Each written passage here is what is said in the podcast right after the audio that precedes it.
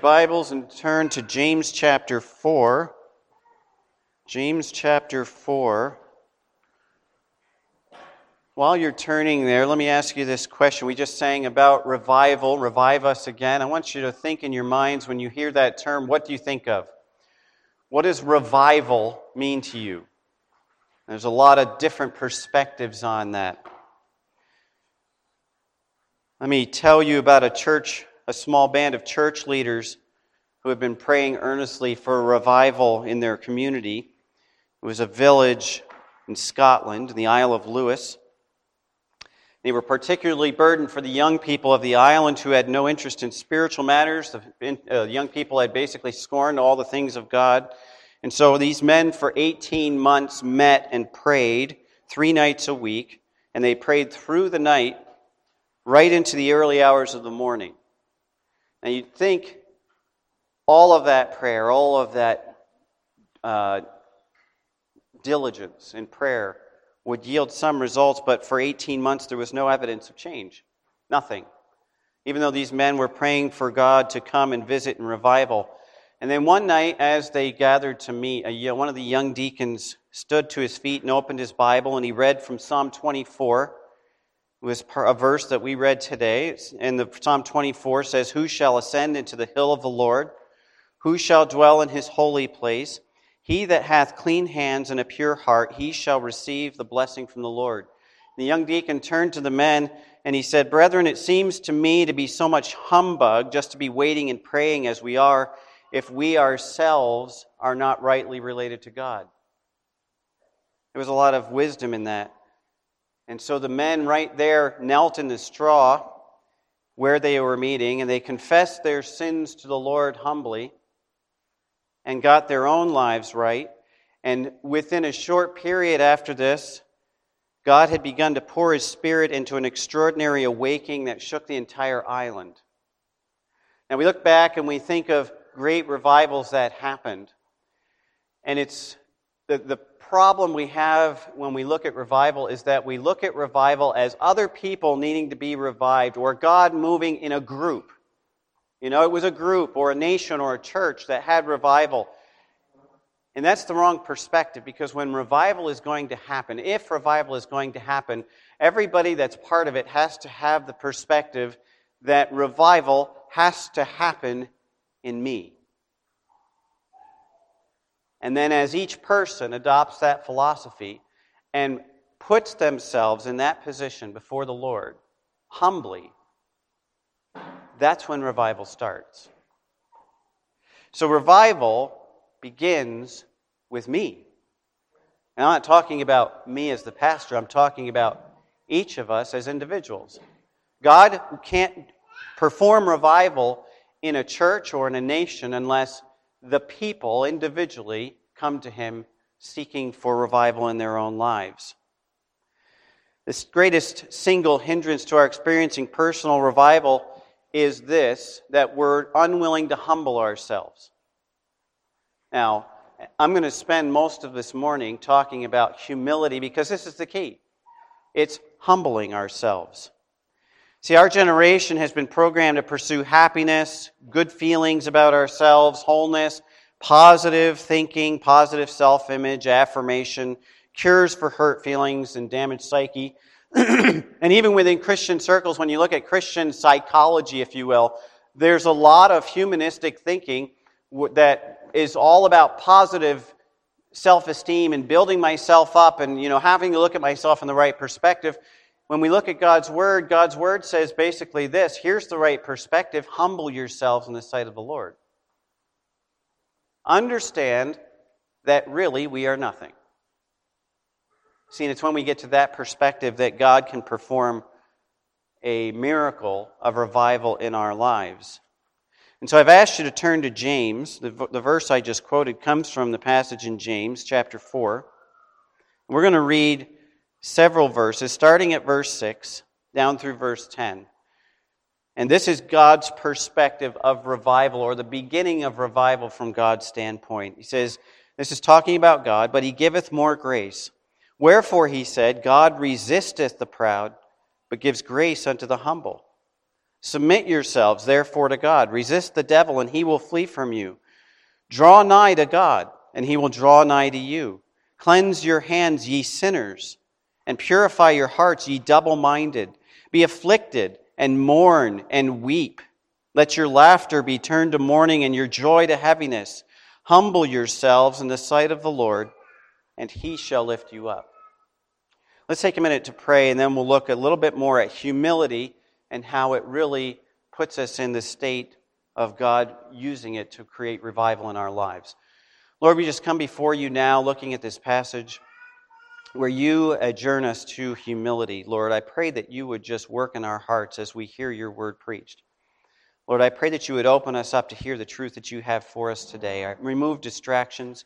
Help us to focus on what you're trying to share with us today and what you need to teach us.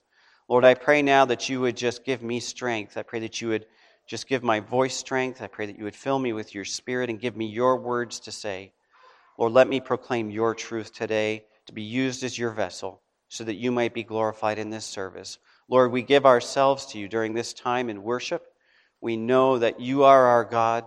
You are the one who rules and reigns. And so we praise you and lift you up today. We give you all the glory during this time. In Jesus' name we ask. Amen. So James gives us this little uh, kind of um, a sub, uh, what do you call it, uh, a description of what humility is all about. Okay, and this is the beginning of of uh, revival for any of us. And he starts, he says, "But God giveth more grace." Okay, God gives grace. Now it's going to take grace for us to number one recognize who we are, and then humble ourselves before God.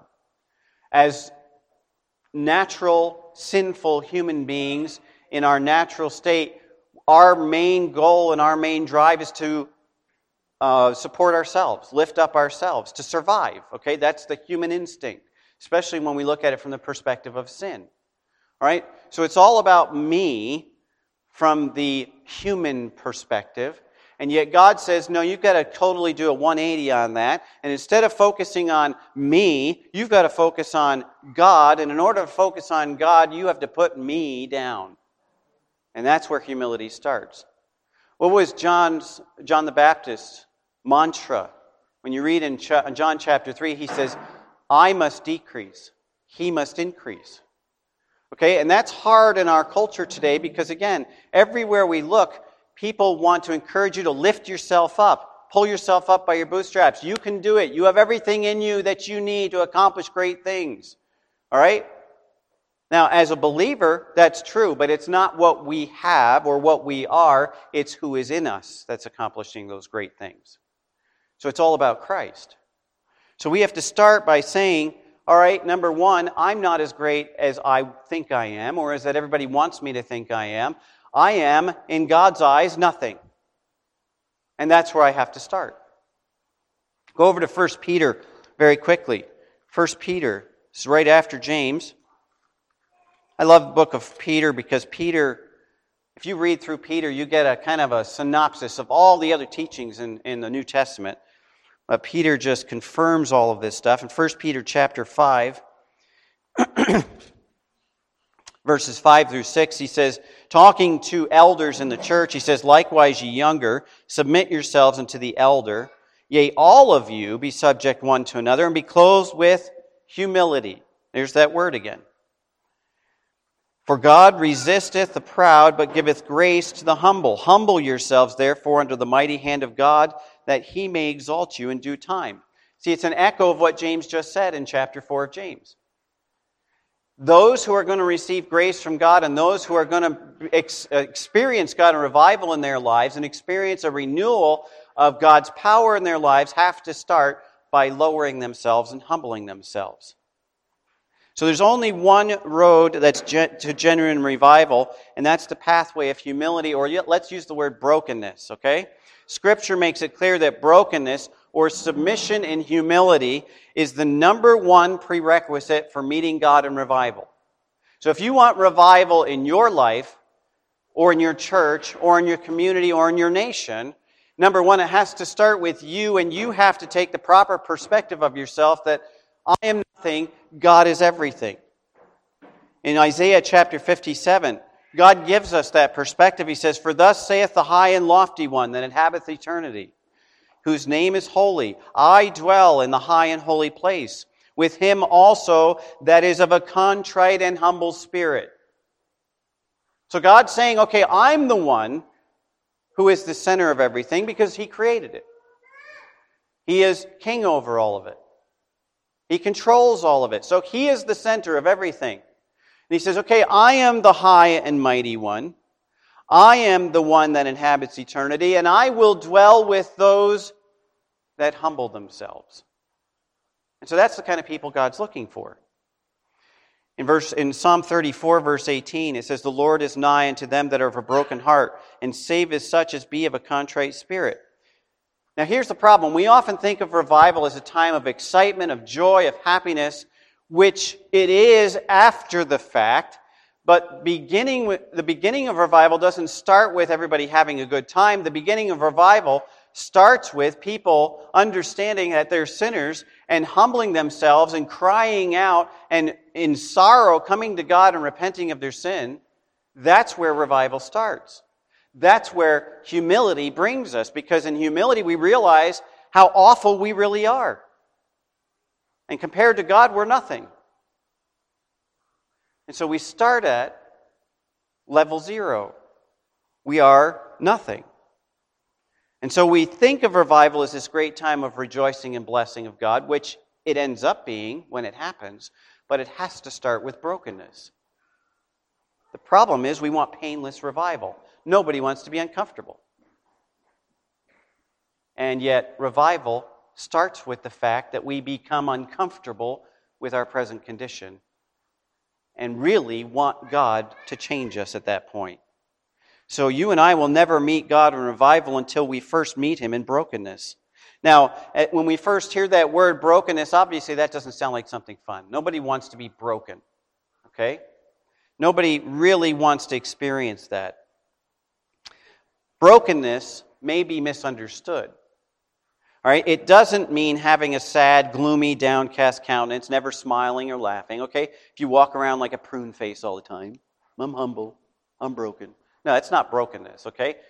That's just bitterness or, or being down and out, but that has nothing to do with humility or brokenness. It also doesn't mean always being morbidly introspective. You know, these people who walk around, oh, don't talk to me, I'm thinking, I'm meditating.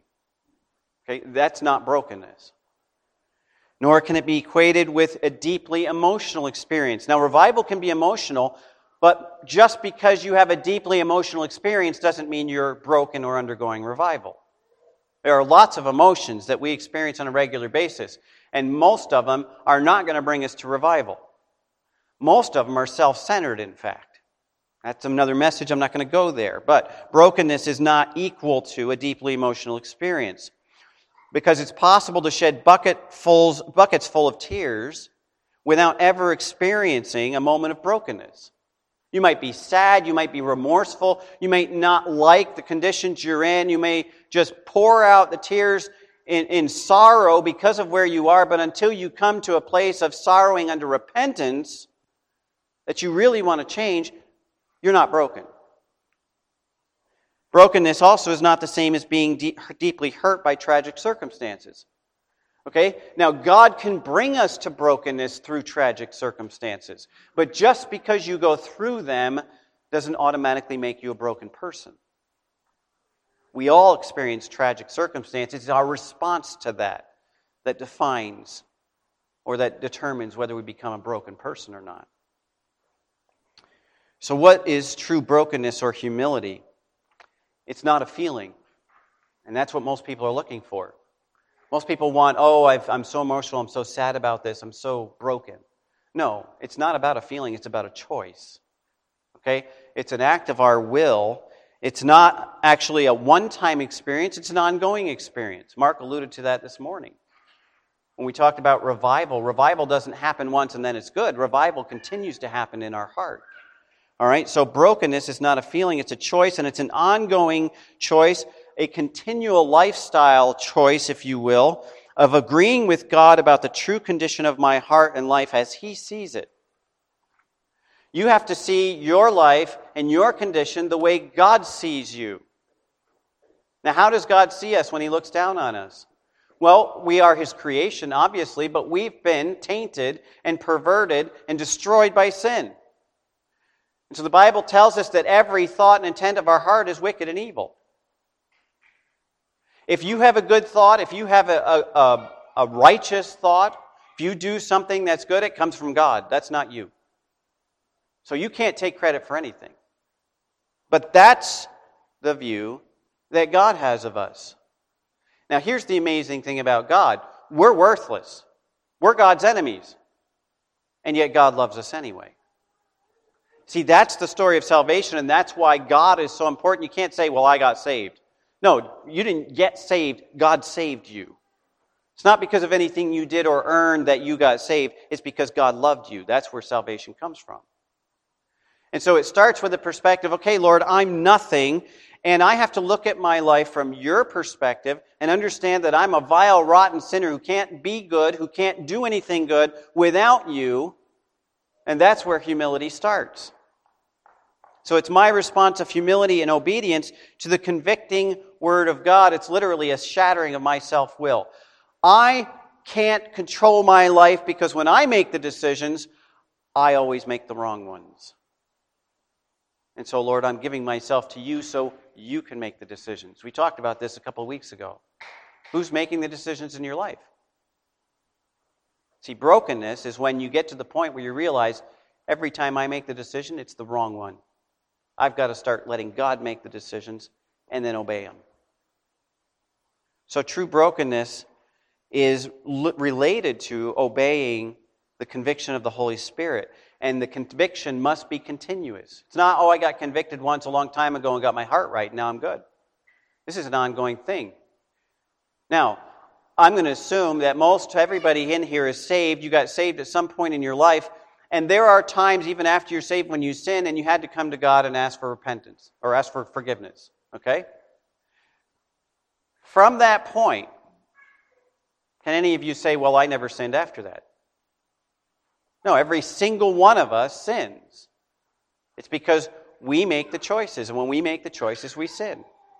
And so brokenness is realizing I can't do anything right, no matter how good I think I am. And so I have to continually be going back to God saying, Lord, I'm worthless. I can't do it right. I'm struggling with this. My flesh wants to go one way. You want me to go another way. I have to have your power and your working in my life in order to be, do, be able to do it. And so please forgive me for my sin and empower me to do the right thing through Christ. See, that's Philippians 4:13, right? I can do all things through Christ. You take Christ out of it, you can do nothing. That's the way it works. So you can't do anything right without Christ. So it's this continual conviction of God's truth and the Holy Spirit working in our life to show us who we really are and what we really are, so that we have to keep coming back to God saying, God, I'm worthless. Make something of me. And do it your way. So we have to have the proper view of ourselves, but it starts with the proper view of God. So, what's the proper view of God? Very quickly, the proper view of God is this in regard to his position, God made everything, including you. Therefore, he is your creator. All right, you have to start there. You deny creation, okay, now you're not even close to where you should be. So God created everything. He made everything, including you, so He's your creator. God owns everything because He created it, including you. Therefore, He is not just your creator, but He is your master. He owns you. And God rules over everything, including you. That makes him our Lord and King. So, what freedom and right do you ever have to make your own choice in that regard, with that perspective? God made me, so I belong to him. God uh, owns me, so he is my master and I must obey him. God rules over me, so he is my king and Lord, therefore everything I do is about him. See, that's the perspective we have to start with. Now, in regard to his character, God is holy, entirely without sin. Therefore, If I engage or embrace sin in any way, I am apart from what He wants me to be. Okay? God is perfectly holy, no sin at all. Secondly, in regard to his character, God is righteous. He always does what is right. Romans 8:28, right? We know that God works all things together for our good. We can't tell God, oh, you made a mistake, or that wasn't fair, or whatever. Okay? God always does right. You have to understand that. You have to believe that.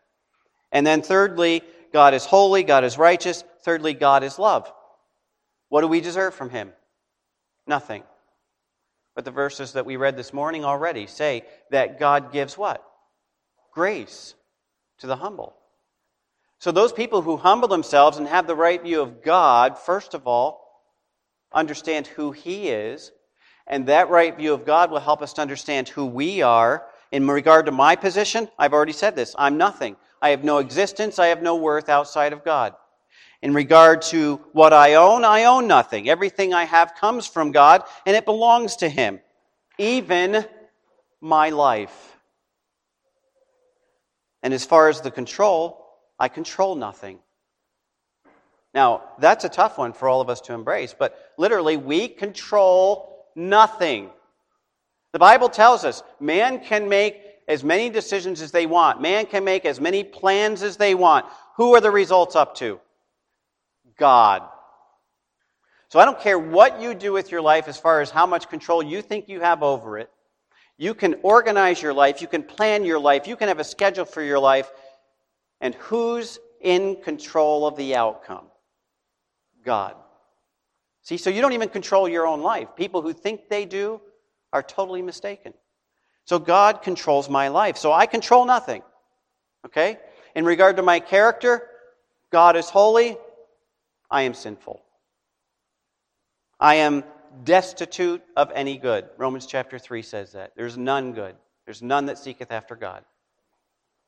So I have no existence or worth outside of God. There's nothing good in me at all. Number two, I'm not just sinful, but I am unrighteous. Now there's a difference. Sinfulness leads to unrighteousness. Okay? I am unrighteous. That means I will never do what is right by myself. Never. Can't. Can't happen. Okay? Because only God is righteous. Therefore, if I do anything apart from Him, it is unrighteous. So I am sinful. I am unrighteous. Now, remember the third one God is love. What are we? Selfish. Well, why do you say that? Because without God, we live for who? Myself. So that's the philosophy of the world survival of the fittest, and I got to be the fittest. And in order to survive, I'm going to step on everybody else in doing it. So I am sinful, I'm unrighteous, and I am selfish. That's who I am. Now, when I start to understand that, I don't own myself, I don't control anything in my life, I am sinful, I can't do anything right, there's nothing of worth in my life, that's when we really understand what humility is. Okay, Lord, therefore, I need you for everything. I can't do it. I have to have you for everything. So, brokenness is really understanding that in comparison to God and without God, I am nothing, I can do no good, and I deserve nothing good. And now, we're at the point where God can actually start to use us. And that's where we need to be in order for God to, to, create revival in our lives. So when you think about that, why would anybody ever want to get to that point?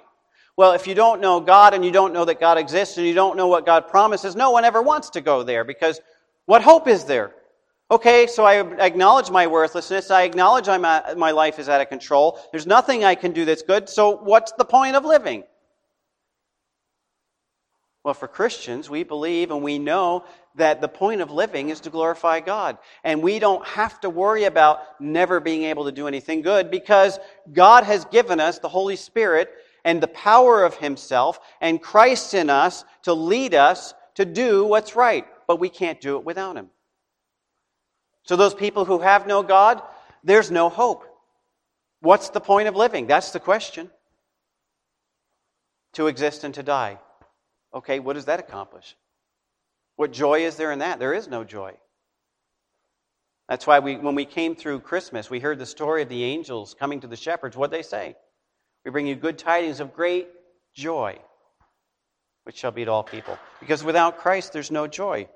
So why do people, why would anybody ever want to be broken? Well, let me give you some reasons why. Number one, God's word teaches that brokenness brings blessing.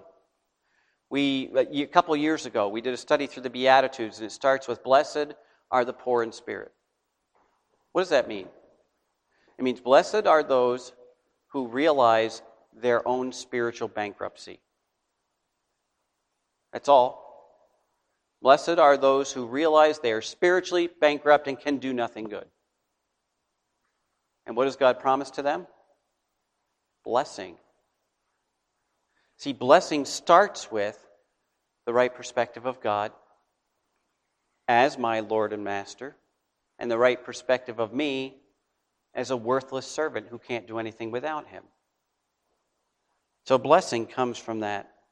Brokenness is the only way to truly experience the working and blessing of God in our lives. So, if you want blessing, you have to start with brokenness, understanding who you really are. Scripture provides us with numerous examples of broken people. And interestingly, as you read through the Bible, we could pick out several different comparisons, but the Bible compares a broken person and a non broken person, or a prideful person. That's the opposite, because that's somebody who wants to control their own life, who thinks they are something. That's pride. So the Bible compares them. Let me give you an example in 2 Samuel chapter 12. We don't have to go there. You can read this later if you want in verses 1 through 14, it tells the story of a king of Israel. And in a fit of passion, this king of Israel committed adultery with his neighbor's wife and then plotted to have his, his neighbor killed. Now, you know we're talking about King David. All right? Those are pretty serious sins, right? Having adultery with your neighbor's wife, and it wasn't just his neighbor's wife, it was his neighbor who was a soldier who was out fighting while he was at home enjoying luxury and peace and comfort. And so David took advantage of that situation, committed adultery with his neighbor's wife. When he found out she was pregnant, then he called the soldier home, Uriah, and told him to take a vacation and go spend time with his wife so it would look like it was his baby. And Uriah refused because of his loyalty, not just to David, but to the Lord and to God's people. And so he sat on the steps of the porch all night, and then David found out he never went home, and he sent him out into battle, and he told the general, put him in the very front where he's going to get killed. We want him dead, basically. And so David murdered him to cover up his sin. Now, those are pretty serious sins. And if we had somebody do that today and they went before a judge, we would probably all be saying, you know what, that guy deserves the death penalty. That's just, you know, he planned it out. That's premeditated murder. And yet, when you read the description of King David in the Bible, the Bible calls him a man after God's own heart. That's the kind of person that God calls a man after his own heart. See, it's not the actions. Because God understands we are human beings, and in our weakness, we're going to sin. That doesn't excuse it. But it's our attitude about it that makes all the difference. And David's attitude was what? When he was confronted with his sin, he broke down, not just because he was caught, but because he realized he had sinned against God. And when you read Psalm 51, you can see his whole attitude there. Now, there's another king of Israel. His name was Saul. And at, at the beginning of Saul's reign, he was actually a pretty good king, but as he went through his reign as king, you can see instances where he thought too much of himself. He made decisions that weren't quite the best. And that's how he explained it. He saved the king of the Amalekites after God told him to destroy all the people. He brought animals home when God told him to destroy all the animals in that battle. Now, what we would talk about Saul is, or describe the sin of Paul, uh, Saul in this instance is incomplete obedience. He did most of it, right? And this is our excuse to God and to each other. Well, I did most of it. I tried, I just couldn't do it all, but I did most of it. But, you know, when as I thought about it, I realized that if I didn't do it all, and if I saved this part, or if I didn't do this part, actually there should be a good outcome from that because in my mind that makes sense. That's common sense. Anybody knows that. And Saul said the same thing. I brought the animals back because we can sacrifice with them. Right? I brought the king of Amalek back because we can make an example of him. And what was God's response to Saul? He lost his kingdom, he lost his life, he lost his family because of incomplete obedience.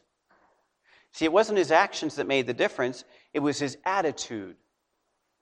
There was no humility in Saul's life, there was absolute humility in David's. Because David acknowledged that he was a sinner, Saul tried to excuse it and reason it away. Now, the question is how many times when we're faced with wrong or we're faced with conviction do we kick and scream and say, No, don't talk about that. I have reasons why I do those things. And we try to reason away, or in our mind it makes sense. And so we just hold on to those things. And yet, in God's mind and in God's eyes, what we're doing is basically saying, God, you don't know enough. You don't realize what's good for me. I'm making this choice. Now leave me alone. And that's absolute pride. And that's the attitude that keeps us from ever experiencing revival. Because we don't want to know God's way. We don't want to know God's truth. All we want is what we think is best. Well, we go to church, we pray, we read our Bible, we witness to people, we hand out tracts, we do all the things that we're supposed to do, and yet, in our heart, what we're saying is, I'm going to be good enough so that God accepts me, but I'm in control of my life and I want to make the decisions. And that is the state of the church in our world today as a whole. And that's why we don't see revival. Because people will not allow themselves to face their sin and look at it as God does and come to Him on their knees in repentance, waiting for God to change them. And you know why we don't do it? Because we're afraid if we repent, that God will make us give something up in our lives that we want to hold on to. It's pride. It's pride.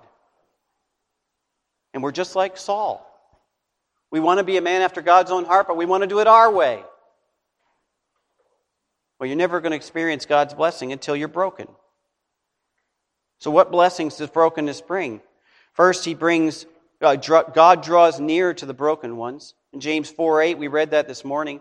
He says, Draw nigh to God, and he will draw nigh to you. Now, how can you draw nigh to God? Well, we read that in Psalm 24. It says, Who shall ascend to the hill of the Lord? Who shall stand in his holy place? He that hath clean hands and a pure heart. That's a humble heart, by the way. Who hath not lifted up his soul into vanity, nor sworn deceitfully.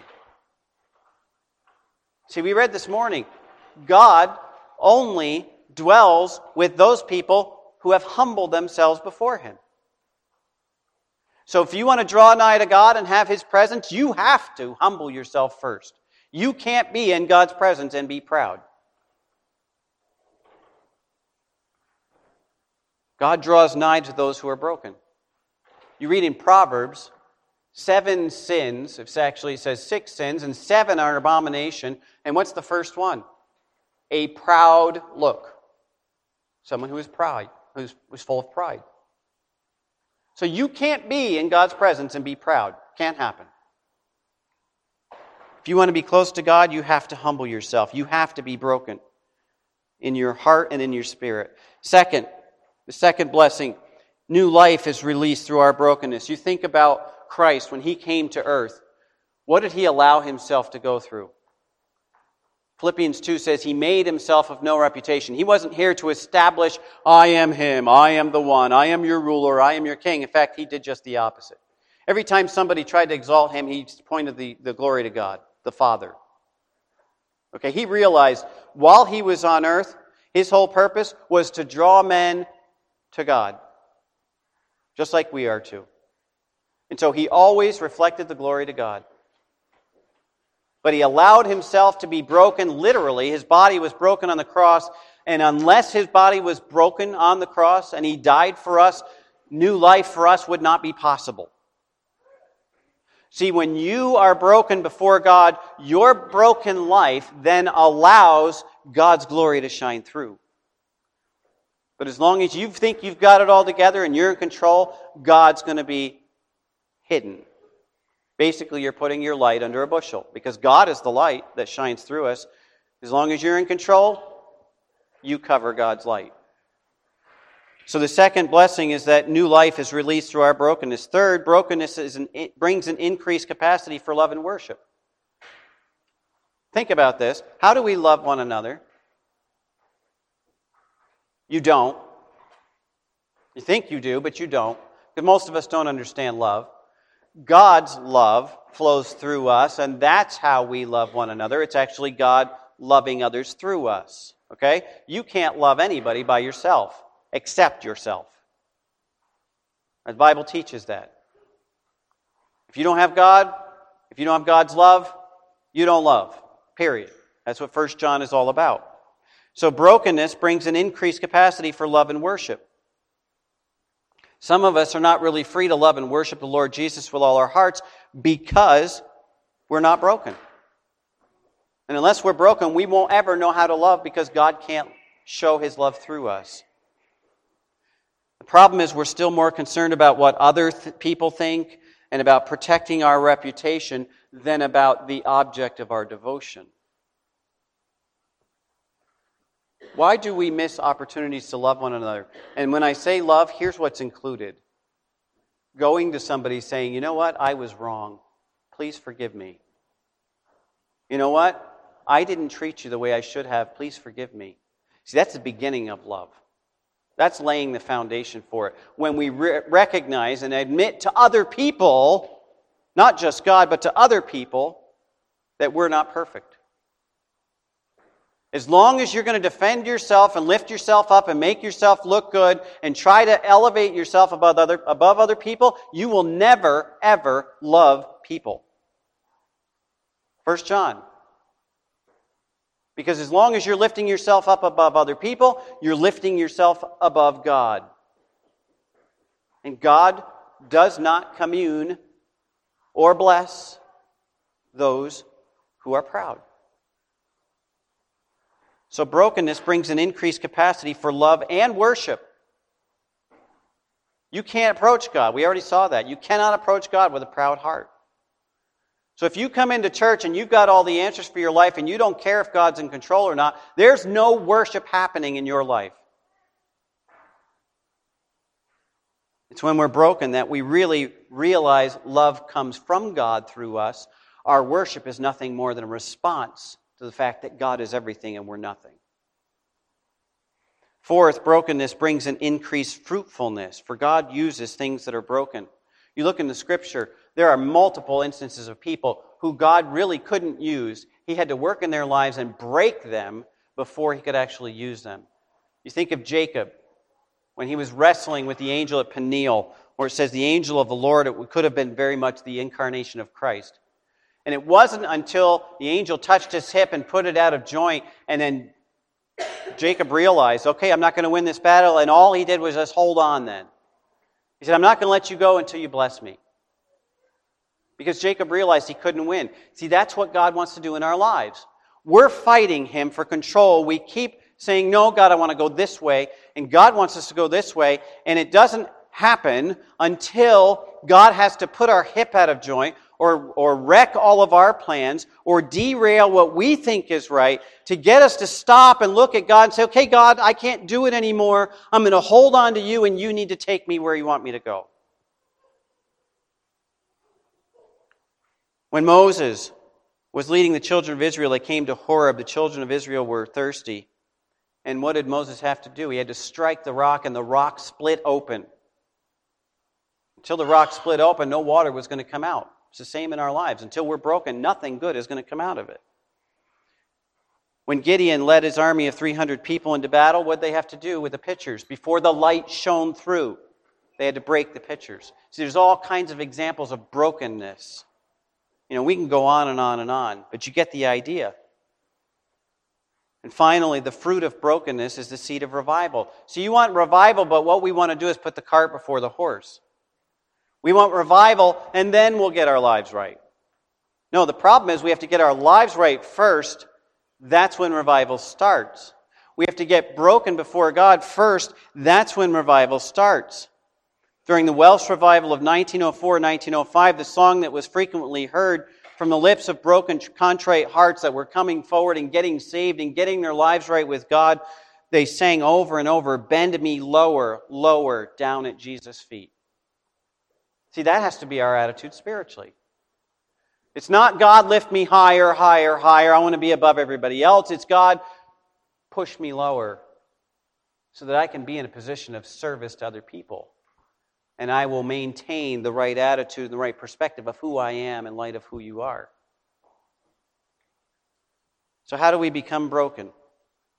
I mean, here's the key. This is what happens when the rubber meets the road, right? How do you become broken? We read it in James chapter 4 this morning.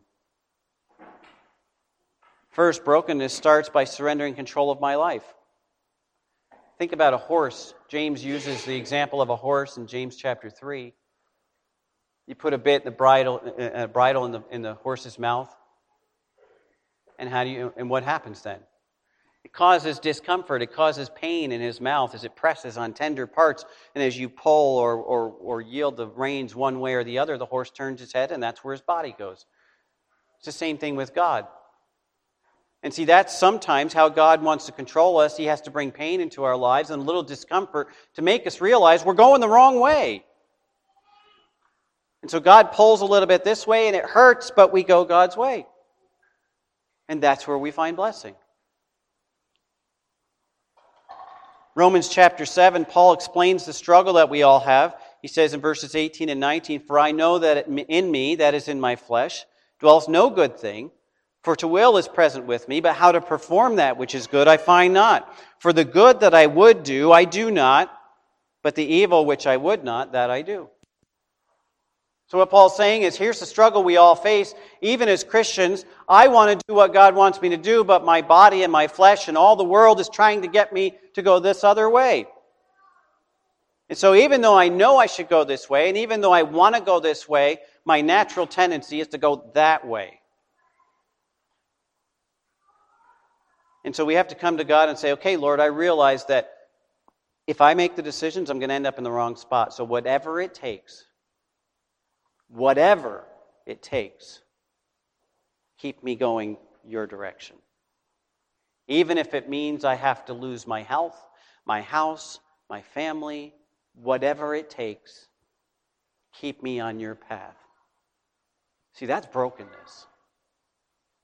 If you come to God and say, Yeah, Lord, I want to go down your path, but here's the conditions. Here's my list.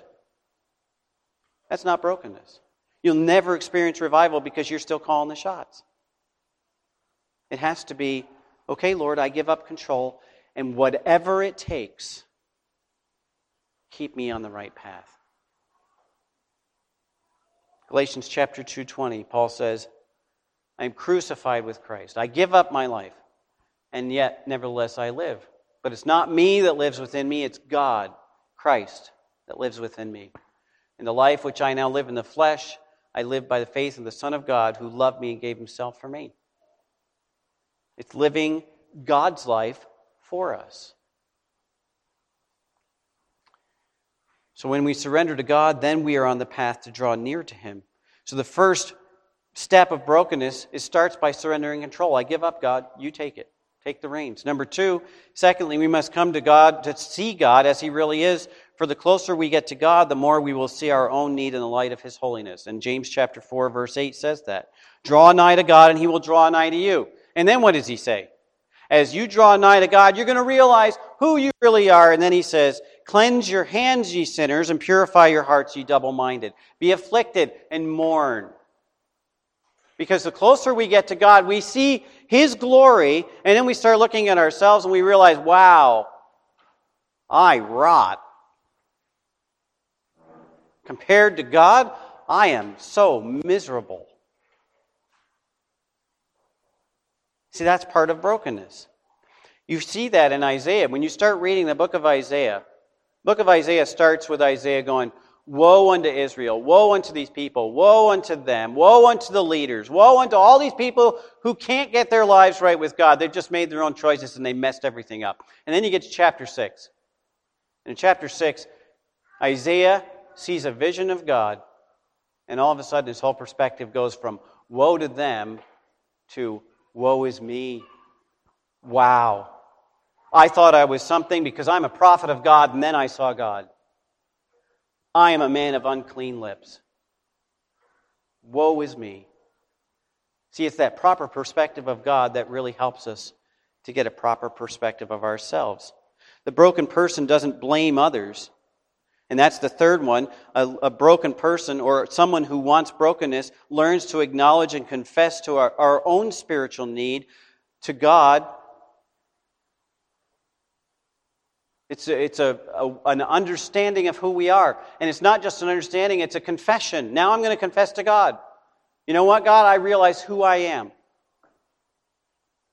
So we have to learn to acknowledge and confess our own spiritual need to God. I can't do it, God. Here's the problem if you blame other people for all of your problems, God can't help you. Because God will only help those who come to Him and say, Lord, it's my fault. It's my problem. I'm the one who's messing everything up. You've got to fix it.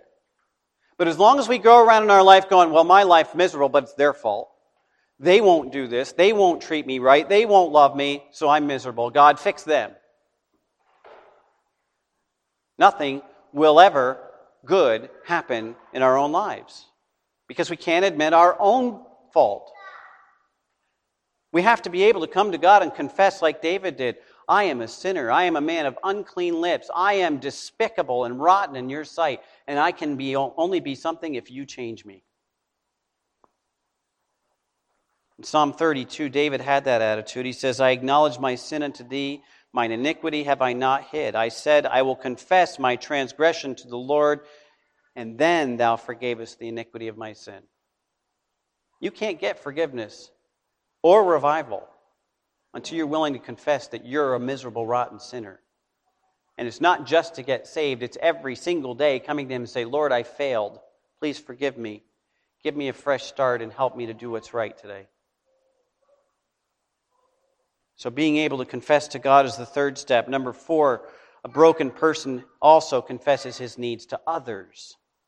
If you turn over one chapter in James, James chapter 5, verse 16, James gets real practical here. First, he says, Don't be proud, be humble. That's the where you're going to get grace from God. And then in James chapter 5, verse 16, he says this Confess your faults one to another. That means we have to be able to go to each other and say, Hey, you know what? I'm not perfect. Hey, you know what? I messed up. Hey, you know what? I'm struggling in this area. I need you to pray for me. Hey, you know what? I'm having a hard time with this sin, can you come alongside and help me and mentor me and encourage me so that I can learn to do what's right? See, God doesn't work with people in a vacuum or individually. He does work in our hearts individually, but God has put other people here on this earth for this purpose of edification. That's what the church is all about. We're never going to be edified by other people that God has put in our lives until we can come to them and say, you know what? I messed up. I need help. I can't do this myself. If you think you are a spiritual island, you will never advance in your spiritual life and you will never accomplish anything that God wants you to accomplish because you can't do it alone.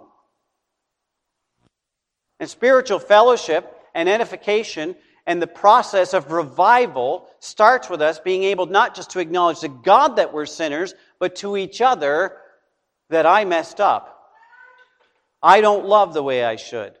I need you to pray for me. But what keeps us from doing that?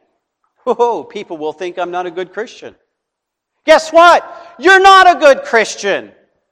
Neither am I. That's why we need each other to pray for each other. So we have to be able to confess to each other that we're imperfect sinners we sin against each other, and you have to go to each other in forgiveness and say, you know what, I need help here. Finally, the last step is having seen God for who He is, having seen God or seen ourselves for who we are, we have to continually, this is not a one time thing, but this is a continuous crying out to God for mercy. God, please help me. This is a daily thing. Look at verses 9 and 10 in, in, James 4. He says, Be afflicted and mourn and weep. Let your laughter be turned to mourning, your joy to heaviness. Humble yourselves in the sight of the Lord, and he shall lift you up. How often do we need to be lifted up? Every single day. Every single hour of every single day. Every single minute of every single hour, we need God's hand to lift us up out of the depths of despair and sin. And so our total life attitude about ourselves is okay, I am a miserable, rotten creature who can't do anything right, and I'm going to throw myself on God's mercy and say, Thank you, Lord, that you're patient with me. Now, please help me and empower me to live the way you want me to, because I can't do it on my own. God, bring into my life the people that I need in order to live the life that you want me to live. You know what?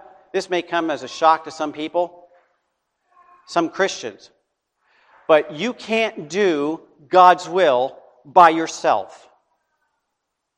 Because God's will is that you be part of a church or be an association or group of other believers that can encourage you and help you and come alongside you and pray for you and pray with you so that you can be and do what God wants you to do. You can't do God's will all by yourself because that's not God's will for any believer. So, how do we know if our hearts are proud or broken? Let me give you a list. It's quite a lengthy list. I think I've shared with this with you before, but it's been quite a long time. I want you to just listen. And here's the thing Okay? As I start to read this, it's a comparison between proud people and broken people.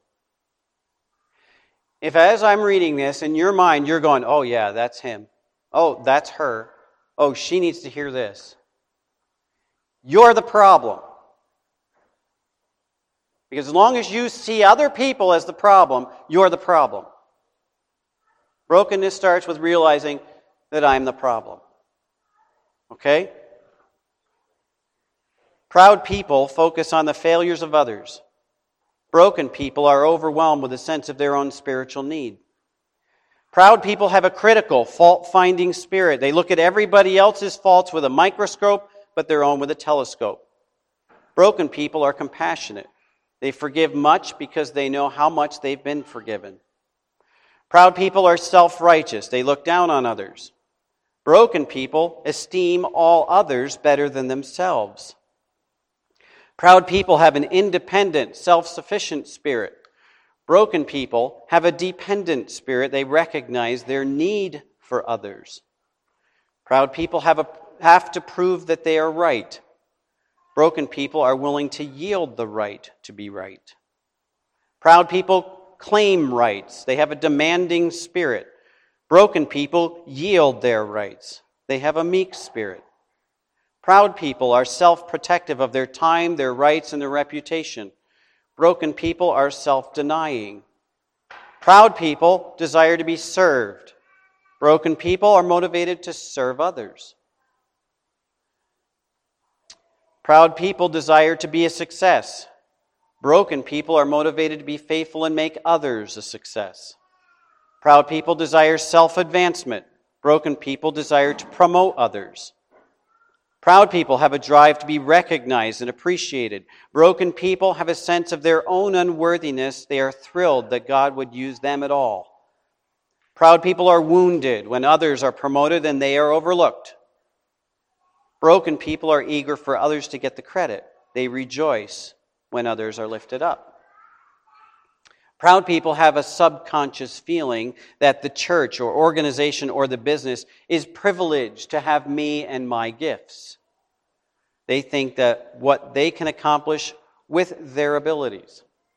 Broken people's heart attitude is I don't deserve to have a part in any ministry because they know that they have nothing to offer God except the life of Jesus flowing through their broken lives. Proud people feel confident in how much they know. Broken people are humbled by how much they have to learn. Proud people are self conscious. Broken people are not concerned with self at all. Proud people keep others at arm's length. Broken people are willing to risk getting close to others and take the risk of loving intimately. Proud people are quick to blame others. Broken people accept personal responsibility and can see where they are wrong in a situation. Proud people are unapproachable or defensive when criticized. Broken people receive criticism with a humble, open spirit. Proud people are concerned with being respectable, with what others think. They work to protect their own image and their own reputation. Broken people are concerned with being real. What matters to them is not what others think, but what God knows. And they're willing to die to their own reputation. Proud people find it difficult to share their spiritual needs with others. Broken people are willing to be open and transparent with others as God directs. Proud people want to be sure that no one finds out when they have sinned. Their instinct is to cover it up. Broken people, once broken, don't care who knows or who finds out. They're willing to be exposed because they have nothing to lose. Proud people have a hard time saying, I was wrong, will you please forgive me? Broken people are quick to admit failure and to seek forgiveness when necessary. Proud people tend to deal in generalities when confessing sin. Broken people are able to acknowledge specifics when confessing their sin.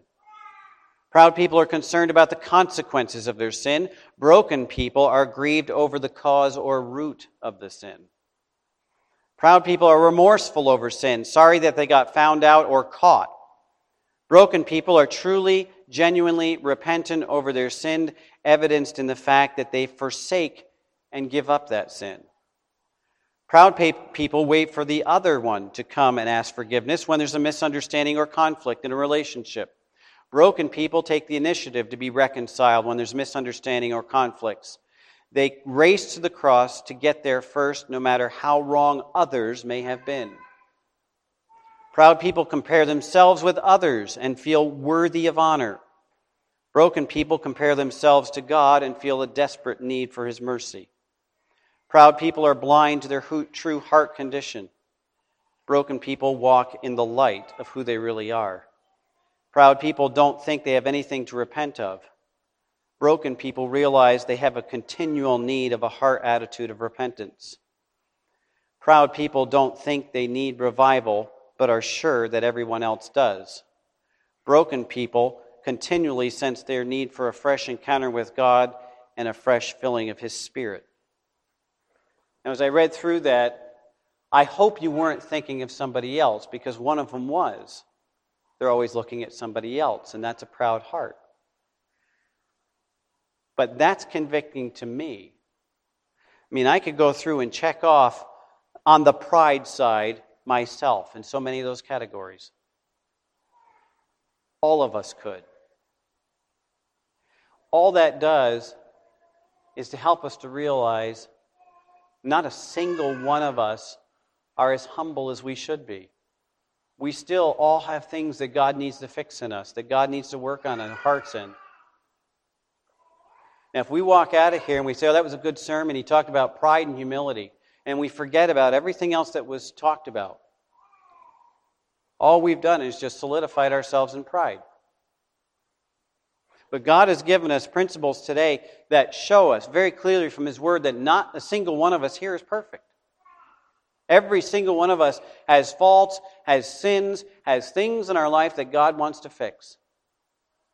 In fact, I've said this before God looks at each one of us and knows our hearts very intricately. And God doesn't try to wipe the slate clean all at once as far as our sanctification and holiness is concerned. God deals with us one sin at a time. It could be pride, it could be malcontent, it could be a lack of love to others, it could be whatever. But God looks at our heart and He puts His finger on that one thing that He wants to deal with right now and he will not take his finger off until we, in humility, come to him and say, Okay, Lord, you can have it. I'll let it go. If you want to experience revival, not just in the church, not just in our country, it has to start with your own life. You know why our country's a mess and why our churches are a mess? Because there's too many Christians who are looking for other people to get their lives right before it's going to happen. And there's not enough Christians who are looking at their own life and saying, okay, Lord, I need you to change me. If more believers had that perspective, if more believers came to God in humility and said, okay, Lord, I am worthless. I am not worth anything. I cannot do anything good. You have to do it through me. Whatever it takes, I'm willing to give up anything. Use me. That's when revival is going to start. Now, my vision for this church is to make an impact in our community. I mean, I'm not talking just about the neighborhood, but that's our, our Jerusalem. Okay? I mean, we're scattered probably over a 40 or 50 mile radius of people that are sitting here in this room. If each one of us had a personal revival with God, you think about the impact in our county and in our area that this church could have just with 20 or 30 people. The question is are you ready to turn to God in brokenness? Are you willing for God to break you? Or do you not want to go there because you don't want to be uncomfortable? You don't want to have to give anything up. You don't want to have to be feel, to experience pain and persecution. And as long as my attitude is self protection, self preservation, self exaltation, revival will never happen in our church and it will never happen in your life. Let me leave you with this thought God has brought us together here for a reason. Okay? As a church, we are to glorify Him and be the light and salt. We all work together. As I said, none of us are individuals. And so here's the question I want you to go home and I want you to think about Are you the weak link in that chain that's preventing revival from happening? And I'm not pointing it at you, I'm talking about me. But each one of us has to look at that question and seriously consider it. Am I the weak link in God's church that's preventing revival because I want to hold on to my sin? Let's pray. Father, we thank you for your word. Your word is convicting. You've said that it's like a two edged sword that pierces even to the dividing asunder of soul and spirit. And Lord, today, your truth has pierced down to the inner parts of our heart where we hide the pride that we want to hold on to. You've exposed what we really are to us. And Lord, now it's each, up to each one of us to come to you and say, okay, Lord, I'm a sinner. I need help. Number one, please forgive me. Number two, please use me. But it's got to be in your way. Lord, I pray that you would work in our hearts and our lives to make us what we need to be so we can be that salt and light. Lord, I pray that as we're beginning a new year now, that we have a renewed expectation of what you're going to do in us, not according to our will, but according to what you say in your word. Lord, I pray that you'd make us willing to give up whatever it takes so that we can live for you. And then we know that you'll be getting the glory in everything we do. And we'll praise you in Jesus' name. Amen.